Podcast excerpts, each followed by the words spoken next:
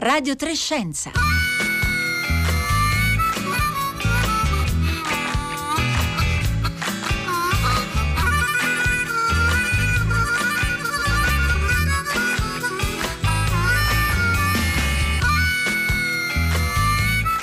Lunedì 22 marzo, buongiorno da Paolo Conte, benvenuti a una nuova settimana di Radio Trescenza, una settimana in cui continueremo ovviamente a parlare di vaccini, di campagna vaccinale e di eh, contagi da Covid-19 nel nostro paese. Domani avremo ai nostri microfoni eh, l'immunologo Alberto Mantovani, una voce tra le più autorevoli del panorama scientifico italiano. Ma oggi diamo vita a una puntata eh, diversa, una puntata che piacerebbe molto ad Empedocle di Agrigento, il filosofo vissuto nel V secolo a.C., che per primo in Occidente teori- teorizzò l'esistenza di quattro elementi alla base del mondo naturale, acqua, aria, terra e fuoco. Gli sarebbe piaciuto moltissimo perché oggi, nella prima parte della trasmissione, parleremo proprio delle interazioni tra oceani ed atmosfera, tra acqua ed aria dunque, e del modo in cui queste interazioni condizionano non solo il clima del nostro pianeta, ma anche il tempo atmosferico. E questo sarà eh, proprio il tema su cui verteremo verterà domani la giornata mondiale della eh, meteorologia che qui in Italia sarà celebrata con un evento online aperto al grande pubblico. Ma nella seconda parte della trasmissione saranno protagonisti invece gli altri due elementi empedoclei, la terra e il fuoco, perché andremo virtualmente in Islanda dove nelle ultime settimane la terra ha tremato più volte preannunciando le imponenti eruzioni di lava in corso in questi giorni, le cui immagini hanno fatto il giro del mondo. Come sempre abbiamo aperti tutti i nostri canali per consentire al nostro pubblico di interagire con noi durante la diretta, Facebook e Twitter e il 335 5634 296 per sms e messaggi di WhatsApp.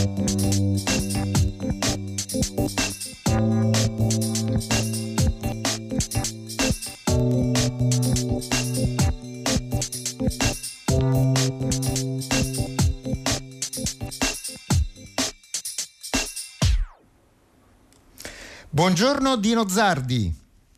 Buongiorno a lei e a tutti i nostri ascoltatori. Dino Zardi insegna fisica dell'atmosfera all'Università di Trento ed è presidente dell'Associazione Italiana di Scienze dell'Atmosfera e Meteorologia tra gli enti organizzatori proprio della giornata mondiale della meteorologia. Eh, giornata mondiale che ogni anno si concentra su un tema di attualità importante e il titolo scelto per l'edizione 2021 è L'oceano, il clima e il tempo. Prima di tutto, Dino Zardi, ci aiuti a fare una distinzione preliminare tra clima e tempo atmosferico, perché spesso le persone la confondono, le confondono queste due cose. Sì, questa è una distinzione molto opportuna perché si tratta degli stessi fenomeni che sono quelli che caratterizzano poi principalmente l'atmosfera, ma poi indirettamente anche appunto l'oceano, i ghiacci, la litosfera, ma su scale di tempo diverse. Quando parliamo di tempo atmosferico ci riferiamo alle condizioni meteorologiche di questo momento, di domani, di dopodomani, quindi sul termine relativamente breve, che però è importantissimo per potersi organizzare per tante applicazioni, l'agricoltura, l'economia, i trasporti. Quando parliamo invece di clima, parliamo delle caratteristiche delle stesse variabili su tempi molto lunghi, quindi qual è il, la temperatura media di una certa località, qual è il livello delle precipitazioni medie annue di un'altra località, eccetera. Entrambi aspetti importantissimi per diverse ragioni, però abbastanza distinti. Meteorologia quindi sui tempi brevi, climatologia sui tempi lunghi. Chiarissimo. E allora in quale modo le grandi distese d'acqua del nostro pianeta riescono a condizionare appunto i climi commisurati su lunghi periodi di tempo e però anche le condizioni meteo che si registrano in un più breve, diciamo, istante temporale?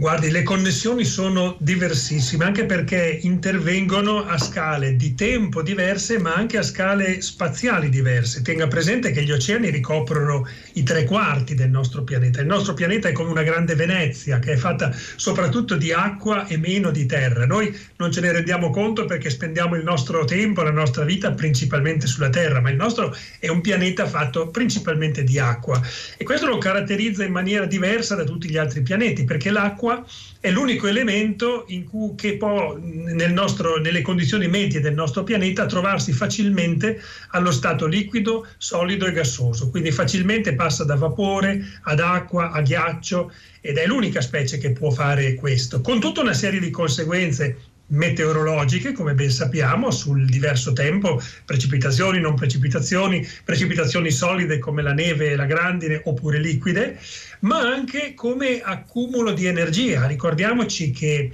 l'acqua ha una grande capacità di accumulare energia. Sappiamo tutti che le regioni prossime ai mari hanno caratteristiche climatiche relativamente stabili perché eh, le, le, le, grandi masse oceaniche sono degli stabilizzatori della temperatura, accumulano e rilasciano lentamente. Ma poi c'è anche un altro aspetto non secondario che è legato al vapore acqueo. Il vapore acqueo, oltre a essere una componente fondamentale del ciclo idrologico, quindi il ciclo dell'acqua che tutti quanti abbiamo studiato a scuola, per cui l'acqua evapora dai mari, dai grandi serbatoi e poi forma le nubi quando condensa in minutissime goccioline, poi precipita e quindi il veicolo che trasferisce l'acqua dagli oceani alle nubi alla terra è il vapore acqueo. Ma in secondo luogo il vapore acqueo ha anche un importantissimo ruolo come gas serra. Noi pensiamo sempre che i gas responsabili del riscaldamento globale siano principalmente l'anidride carbonica, il metano, ma anche il vapore acqueo ha il suo ruolo e non ci dimentichiamo che in un'atmosfera più calda ci sta più vapore acqueo, quindi questo è uno dei cosiddetti feedback positivi, per cui se l'atmosfera si riscalda, addirittura il vapore acqueo contribuisce ulteriormente a riscaldarlo di più. Ecco, e queste, eh, diciamo così, queste in, interazioni dunque tra gli oceani e l'atmosfera, eh, come riusciamo a studiarli, eh, soprattutto negli ultimi anni? Ma guardi, negli ultimissimi anni abbiamo fatto passi da gigante grazie all'applicazione intensiva dei satelliti. Fino al, ai primi del Novecento non era del tutto chiaro, per esempio, come fossero strutturate le principali circolazioni oceaniche.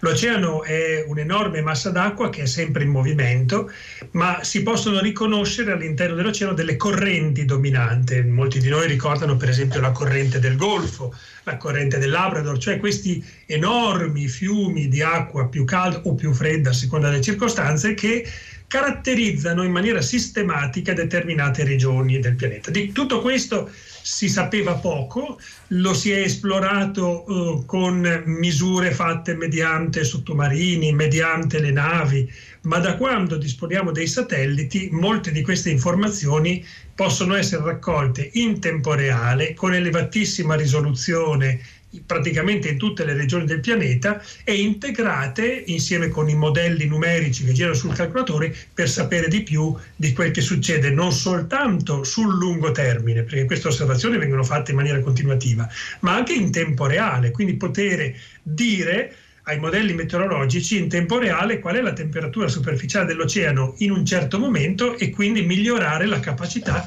di prevedere a breve termine quale sarà la temperatura dell'aria, l'evaporazione e le precipitazioni nelle ore e nelle giornate seguenti.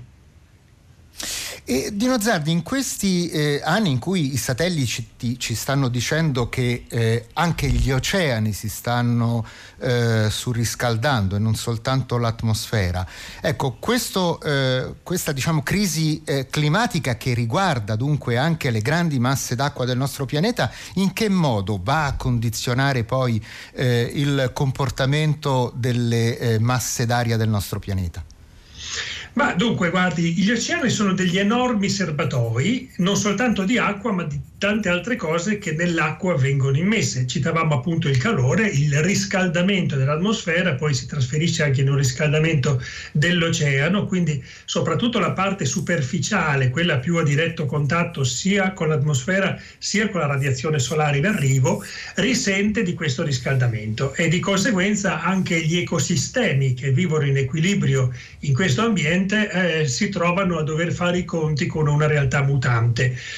Ma oltre alla te- temperatura dell'acqua c'è un problema legato alla eh, CO2. L'anidride carbonica atmosferica va in soluzione e forma delle eh, soluzioni acide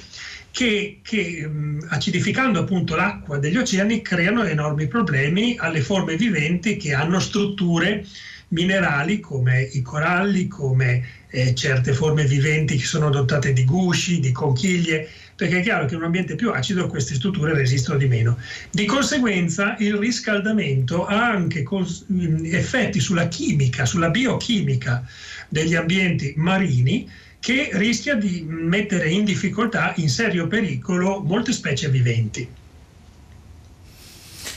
Allora intanto stanno arrivando eh, i primi messaggi qui al 335 56 34 296, c'è Gianni da Bologna che dice eh, se ne parla ancora ma purtroppo sempre meno della corrente del Golfo eh, dei, de, proveniente dal Messico che ha subito variazioni collegate al mu- mutamento climatico degli ultimi eh, decenni. Ecco, noi sappiamo che ci sono stati cambiamenti importanti su eh, flussi eh, di masse d'acqua importanti proprio per la regolazione complessiva della temperatura del nostro pianeta. Dino sì, questo è corretto e eh, tra l'altro per quanto riguarda la corrente del Golfo un ruolo importante è stato svolto dalla fusione eh, significativa dei ghiacci eh, della calotta artica, perché è chiaro che questa emissione sistematica di, aria, di acqua da recente fusione, quindi acqua fresca e priva di sale, ha interagito con questa eh, corrente del Golfo. E però non vorrei, come dire, spoilerare i risultati di cui parlerà domani il professor Giorgio Budillon, che è uno dei relatori dell'evento eh, che verrà organizzato online dall'Associazione Italiana di Scienze dell'Atmosfera e Meteorologia in collaborazione con Sapienza Università di Roma e l'Aeronautica Militare e la prima relazione sarà proprio quella del professor Budillon, professore di ordinario di oceanografia, che tratterà il tema Il nostro pianeta e l'oceano termostato del clima terrestre. Quindi io invito gli ascoltatori a, domani a mettere in conto una visita a questo evento per ulteriori approfondimenti proprio su questo tema. E noi abbiamo messo sul sito di Radio Trescenza proprio il link grazie. per poter raggiungere, no, grazie a, a, a lei e, e, all'AISAM, l'Associazione Italiana di Scienze dell'Atmosfera e Meteorologia, che appunto ci ha eh, segnalato questo evento che comincerà a partire dalle 20.30, quindi basterà collegarsi attraverso il link che noi abbiamo messo sul sito di Radio Trescenza e eh, ci saranno eh, relazioni eh, davvero molto importanti. Eh, oltre a ah, queste alle anche, 9.30 eh, non vorrei aver capito male alle 9.30 detto 20.30 alle 9.30 del mattino alle, sì. alle 9.30 se ho detto 20.30 mi scuso 9.30 quindi dal mattino eh, e ci saranno eh, relazioni sia di carattere più tecnico sia anche eh, di Nozardi a carattere divulgativo è così? Sol- assolutamente. L'evento celebrativo della giornata mondiale della meteorologia, che da alcuni anni si è ripreso a celebrare in Italia, eh, ha proprio l'intenzione di comunicare a tutti eh, la meteorologia nelle sue varie sfaccettature con i temi che di anno in anno l'Organizzazione Mondiale della Meteorologia propone, come giustamente lei diceva, all'attenzione del pubblico, tant'è vero che questo evento è rivolto alle scuole, avremo molte scuole collegate, è rivolto ad un pubblico non specialista, per sensibilizzare la cultura delle persone su questi temi estremamente attuali, sui quali aveva correttamente segnalato l'ascoltatore, eh, l'attenzione rischia di essere sempre un po' secondaria perché prevalgono altre emergenze. Qui stiamo parlando di problematiche che interessano il nostro pianeta su tempi lunghi, ma proprio per questo non sono meno importanti. Se, senz'altro. Eh, Dino Zardi, io la intervistai eh, il 3 gennaio del 2018 quando si cominciarono a gettare le basi per eh, eh, la nascita dell'Agenzia Italia Meteo, il primo ente nazionale sì, di meteorologia sì, sì, e climatologia. Un'agenzia interamente civile eh, che coordinerà le tante realtà regionali e locali che operano in questo settore eh, in Italia. 3 eh, gennaio 2018, oggi eh, a praticamente tre anni di distanza, a che punto siamo? Ah, diciamo che allora eravamo tutti molto ottimisti perché fresca di approvazione la finanziaria dell'anno precedente conteneva indicazioni molto precise sul cammino da svolgere. Poi dobbiamo ricordarci che siamo passati attraverso eh, tre diversi governi, eh, le elezioni politiche generali, un'annata di Covid, quindi non ci dobbiamo stupire se eh, proce- le procedure connesse a questa agenzia hanno subito un rallentamento. Però sono andate avanti e quindi noi ad oggi abbiamo pubblicati ufficialmente in Gazzetta Ufficiale i due documenti fondamentali che sono il regolamento generale e lo statuto. E quindi dal punto di vista delle così dire, eh, adempimenti eh, tutto è stato fatto, cioè il comitato di coordinamento che era incaricato per legge di redigere questi due documenti e, e, che poi in avvenire continuerà a fare un'operazione di supervisione dell'attività dell'agenzia, ha lavorato molto bene. Tutti i provvedimenti sono stati approvati all'unanimità, quindi con grande consenso di questo organismo partecipativo dei ministeri, delle regioni. Quindi il passo che adesso ci aspettiamo è la nomina del direttore generale. Eh, si pensava che lo facesse il governo precedente, poi è subentrata la eh, crisi di governo, come ben sappiamo, quindi eh, adesso sarà compito dell'attuale governo prendere in esame questa eh, nomina importante e sarà una figura chiave perché si tratta del primo direttore generale della nuova Agenzia Meteorologica Nazionale e quindi come lei può immaginare eh, si tratta di una decisione estremamente delicata e estremamente importante. E però insomma eh, partirà eh, poi eh, diciamo così l'avventura di questa agenzia Italia Meteo. Allora, eh, Dino Zardi, grazie, grazie per essere stato con noi. Eh, buona giornata mondiale della meteorologia a lei e a tutti gli ascoltatori che vorranno collegarsi appunto con l'evento sulla piattaforma dell'Università dell'Aquila domani alle 9.30. Ricordo che Dino Zardi è professore di fisica dell'atmosfera all'Università di Trento e adesso dall'acqua e dall'aria della giornata mondiale della meteorologia passiamo alla terra e al fuoco dell'Islanda. Interessata, lo dicevo all'inizio, in questi giorni da sismi ed eruzioni vulcaniche nella regione sudoccidentale del, dell'isola e allora ci colleghiamo adesso con, proprio con l'Islanda dove ci risponde Sara Barzotti, coordinatrice per la pericolosità vulcanica di, dell'Icelandic Meteorological Office. Buongiorno. Buongiorno, buongiorno a tutti. Sara Barzotti, abbiamo letto in questi giorni di un'attività vulcanica in corso di svolgimento in una regione, spero di dire bene il, il nome, Krisuvic, un'area pressoché disabitata, però a soli 40 km dalla capitale Reykjavik, dove vivono circa 130.000 abitanti, quindi un terzo della popolazione islandese. Ci sono eh, motivi di preoccupazione in questo momento per la situazione che si è venuta a creare? Dunque sì, ehm, abbiamo avuto questa eruzione che di fatto è iniziata venerdì notte, in serata, verso le 10 Ehm, è, un'eruzione che è iniziata nel sistema vulcanico Krisuvic, è un sistema vulcanico che eh, come diceva lei, appartiene a questa serie di sistemi vulcanici che si trovano nella penisola del Reykjanes. Penisola del Reykjanes che in effetti è, è la zona in Islanda dove ci sono tra le infrastrutture più importanti. Eh, abbiamo la, la, zona dell'eruzione a circa una trentina di chilometri dalla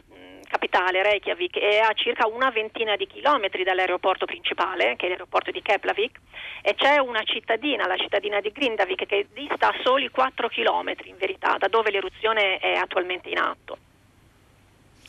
Quindi eh, siamo diciamo così, vicini a un'area particolarmente critica per alcune parti diciamo così, della eh, popolazione eh, islandese, delle strutture importanti come appunto l'aeroporto. E quali misure sono state adottate dalle autorità di protezione civile? Appunto, la zona eh, dove si è aperta questa, questa, fessura, che tra l'altro si è già concentrata sostanzialmente in un cratere più centrale, è una zona in verità... Eh, dove eh, la, la, la principale, il principale rischio e hazard attualmente è un flusso di lava. L'eruzione che stiamo vedendo è un'eruzione di tipo effusivo, quindi vuol dire che eh, la, l'eruzione sta per lo più producendo flussi di lava insieme a un'emissione di gas vulcanici. Quindi la protezione civile per adesso quello che sta cercando di contenere soprattutto è il flusso di turisti e di curiosi che cercano in verità di accedere all'area, che tra l'altro è una zona abbastanza montuosa, hanno iniziato a chiudere le strade per evitare chiaramente che le persone potessero riversarsi in grandi numeri nella zona. Um, d'altra parte si sa, gli islandesi sono parecchio curiosi, quindi sono riusciti a raggiungere la zona durante il giorno, durante la notte e purtroppo le condizioni meteorologiche sono particolarmente avverse, quindi ci sono stati problemi per, di, di dover soccorrere persone che erano nella zona. La, l'attuale hazard per il quale siamo più preoccupati nel caso in cui l'eruzione dovesse procedere, progredire, mantenere i livelli come sono adesso, in verità è quella più della dell'inquinamento, chiamiamolo così, proprio dovuto al, um, ai gas vulcanici che in qualche modo seguono la direzione del vento e di conseguenza facilmente potrebbero raggiungere Reykjavik come anche Keplavik e comunque tutte le cittadine che sono sufficientemente vicine. Ma le attività dell'aeroporto sono state bloccate dalle ceneri in questo momento? Ancora? Le attività dell'aeroporto sono state inizialmente messe in stand-by quando l'eruzione è iniziata. Abbiamo seguito le procedure che sono quelle stabilite, per cui abbiamo elevato quello che si chiama il codice colore per l'aviazione a rosso, proprio perché avevamo bisogno di valutare la situazione e considerare quali che potessero essere gli hazard o come dire, i pericoli per l'appunto eh, che l'eruzione stessa stava, stava presentando. La, mm, abbiamo successivamente in verità mosso il, il, codice colore ad arancione nuovamente proprio perché essendo un'eruzione effusiva non ci sono Uh, pericoli imminenti e diretti sul, sull'aeroporto e sull'aviazione in generale. Quindi in verità il, il traffico aereo è, è, aperto, gli aerei volano, pochi, ma comunque volano e, e attualmente l'aeroporto funziona come, di, insomma, come standard. Ho letto eh, che, Sara Barzotti, che le, le, le eruzioni, le eruzioni del, dell'area vulcanica di Krisuvic si verificano più o meno una volta ogni 800 anni e l'ultima volta eh, fu proprio tra l'undicesimo e il tredicesimo secolo. È davvero così?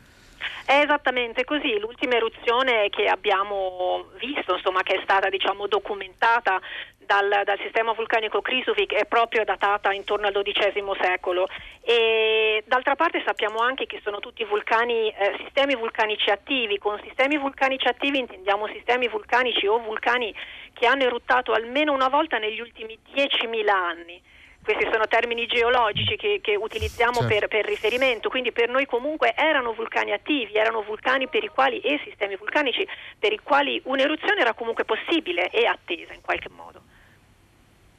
Ecco, ricordiamo Sara Barzotti che ovviamente l'Islanda occupa una posizione molto particolare sul pianeta, eh, quella di trovarsi praticamente lungo la dorsale medio-atlantica. Ecco, ricordiamo qual, qual è il meccanismo che eh, rende particolarmente attiva e dinamica l'attività geologica eh, su questa eh, terra del, del, della, dell'Oceano Atlantico è importante, giustamente, anche perché il tipo di vulcanismo che vediamo è proprio conseguenza diretta della, della dinamica della,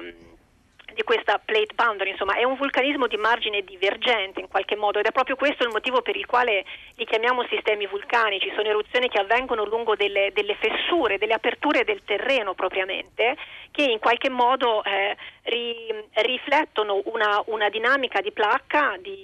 una crosta di fatto che si sta spaccando per dei processi che sono in atto eh, da lungo tempo e per il quale una delle conseguenze è proprio quello di permettere una risalita di magma e, e di conseguenza potenzialmente ed occasionalmente delle, delle eruzioni. Ricordiamo anche che l'Islanda di fatto è nata da un vulcanismo di eh, margine di placca divergente e anche di quello che si chiama hotspot, insomma l'Islanda in sé è un prodotto vulcanico. Nei mesi scorsi Sara Barsotti si era registrata un'intensa attività sismica proprio nell'area oggi interessata da eruzioni vulcaniche. Eh, erano questi eh, segni premonitori degli eventi eruttivi oggi in atto o erano eventi che non avevano alcuna relazione con quanto sta accadendo adesso? Eh, dunque, devo, devo, dire che stiamo monitorando la penisola dal gennaio 2020 e quindi più di un anno che tutta la penisola del Reykjanes si è riattivata in qualche modo. Abbiamo assistito a intrusioni magmatiche in più punti eh, lungo, la, lungo, la, penisola e un'importante attività sismica che si protrae per l'appunto da più di un anno. È vero però che abbiamo avuto una, un, un incremento ulteriore a partire dal 24 di febbraio di quest'anno quando un terremoto di magnitudo 5.7 è avvenuto per l'appunto diciamo um, est, a, scusi, ad ovest del sistema Krisuvic e a seguire questo terremoto molto intenso l'attività si sismica, si è veramente scatenata. Siamo ad oggi a più di 53.000 terremoti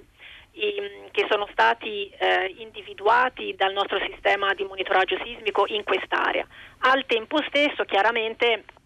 tutte quelle che sono le misure di deformazione della crosta, quindi dati che vengono dalle, dalla rete di monitoraggio dei, delle stazioni GPS, ma come anche le, le, immagini satellitari che ci permettono di monitorare dall'alto quella che è la, il cambiamento superficiale, se ci sono delle, delle quelle che chiamiamo inflation o se, o se il terreno si sta uh, insomma, se si sta gonfiando se si sta sgonfiando. Ecco, questo ci ha permesso in correlazione con la sismicità in effetti di individuare abbastanza precisamente la presenza di un dico magmatico, insomma di una zona dove il magma in effetti si stava muovendo cercando di raggiungere livelli più superficiali all'interno della crosta e proprio lì in effetti l'eruzione del 19 di marzo in, ha iniziato. Eh, mi ha colpito Sara Barzotti eh, che il dipartimento che lei dirige, che si occupa del rilevamento, del monitoraggio del rischio vulcanico in Islanda, faccia parte dell'Icelandic Meteorological Office. Mi sono domandato che cosa c'entra la meteorologia con la vulcanologia e la sismologia. Beh sì, è, un, è uno dei pochi casi al mondo in cui un osservatorio vulcanologico coesiste con l'osservatorio meteorologico. Eh, in verità mh, non c'è motivo se non un motivo storico in cui in Islanda, in Islanda, da sempre il monitoraggio geofisico è stato condotto da ricercatori e scienziati che appartengono a questa, a questa istituzione e devo d'altra parte dire che è, è comodo per certi versi eh, il fatto che un osservatorio vulcanologico abbia accesso intanto a buona parte di dati che di fatto sono forniti per il monitoraggio meteorologico, perché per l'appunto nel momento in cui un'eruzione inizia diventa importante il monitoraggio atmosferico di, essere, di quello che può essere per l'appunto l'impatto in atmosfera o tracciare monitorare il, la possibile evoluzione di nubi di cenere, nubi di gas, eccetera. E, e al, te- al, tempo stesso fornisce anche una, dire, un accorciamento dello scambio delle informazioni. In quanto ufficio meteorologico siamo responsabili di fornire informazioni all'aviazione riguardo riguardo appunto alla possibile presenza di eh, cenere nell'atmosfera e si sa che l'informazione deve venire necessariamente da coloro che fanno il monitoraggio diretto del vulcano. Quindi diciamo che al, nel, um, all'ufficio meteorologico qua queste distanze sono, sono accorciate, in qualche modo facilitano il, um, la, lo scambio di, di informazioni. Mi permetto anche di specificare che non sono esattamente la direttrice di questo ufficio, come diceva lei all'inizio sono coordinatrice per la pericolosità vulcanica e mi preoccupo per l'appunto che tutte le informazioni per l'aviazione siano fornite attraverso i canali standard e predefiniti e che l'istituto sia capace di monitorare e fornire informazioni attendibili riguardo agli eventi in corso. Sara Barsotti, allora grazie, grazie di essere stata con noi e per averci aiutato a comprendere quanto sta accadendo in questi giorni in Islanda. Radio Trescenza finisce qui, eh, Paolo Conte vi ringrazia per l'ascolto insieme a tutta la squadra oggi al lavoro e vi dà appuntamento eh, come sempre domani alle 11.30 con l'immunologo Mantovani, Alberto Mantovani.